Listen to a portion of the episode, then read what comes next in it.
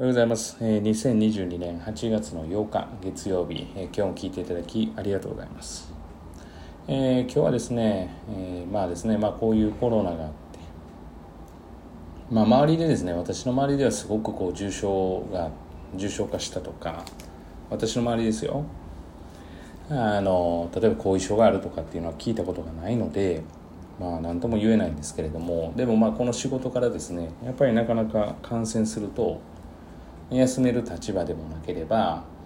まあ、皆さんにご迷惑がかかるし、まあ、もっと言ってみたら例えばずっとそれができなくなったら私自身の生活、えーにも、えー響いてくるというのもありますから、ま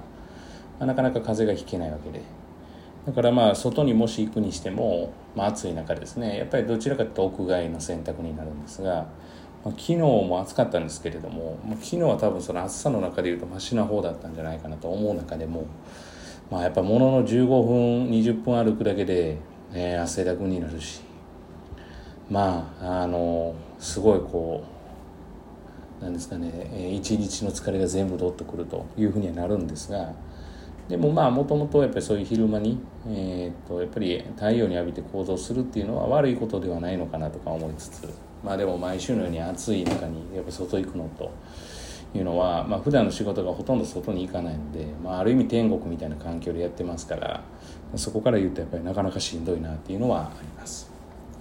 皆様はどうお過ごしでしょうか？まあ私はだからもう普通に戻ってほしい。なんかもうマスクしてっていうあのあの暑い中皆さんマスク屋外。私は屋外ではもう基本的にはしないと。で、まあ、人と話す時とかはしたりとか。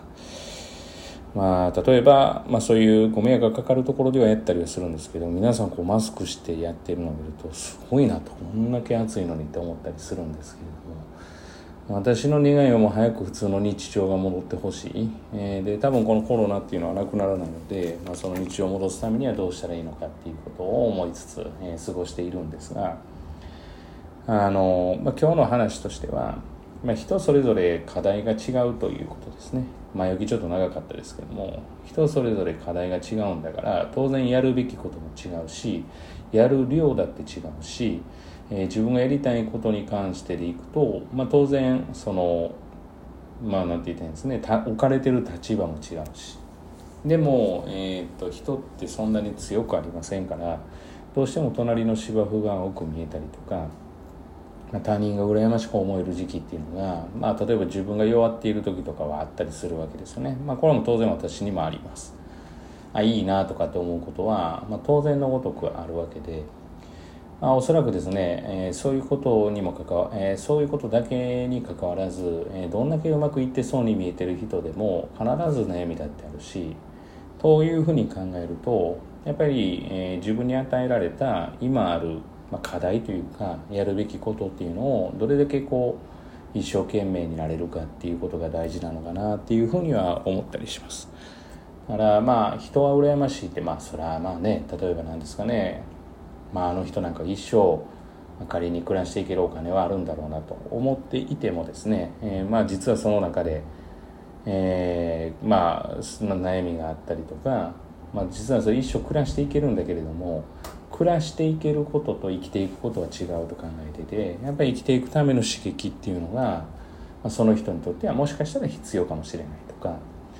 まあさまざまな人を見てきましたけれどもまあ生徒でもそうです。できているからといって必ずその満足してるわけではないですし逆に言えばできていないと言ったら変ですけれどもそのまあまあこのぐらい取ってほしいと思ってるんだけどそのぐらいの点数ですごく生き生きして満足している生徒だっているし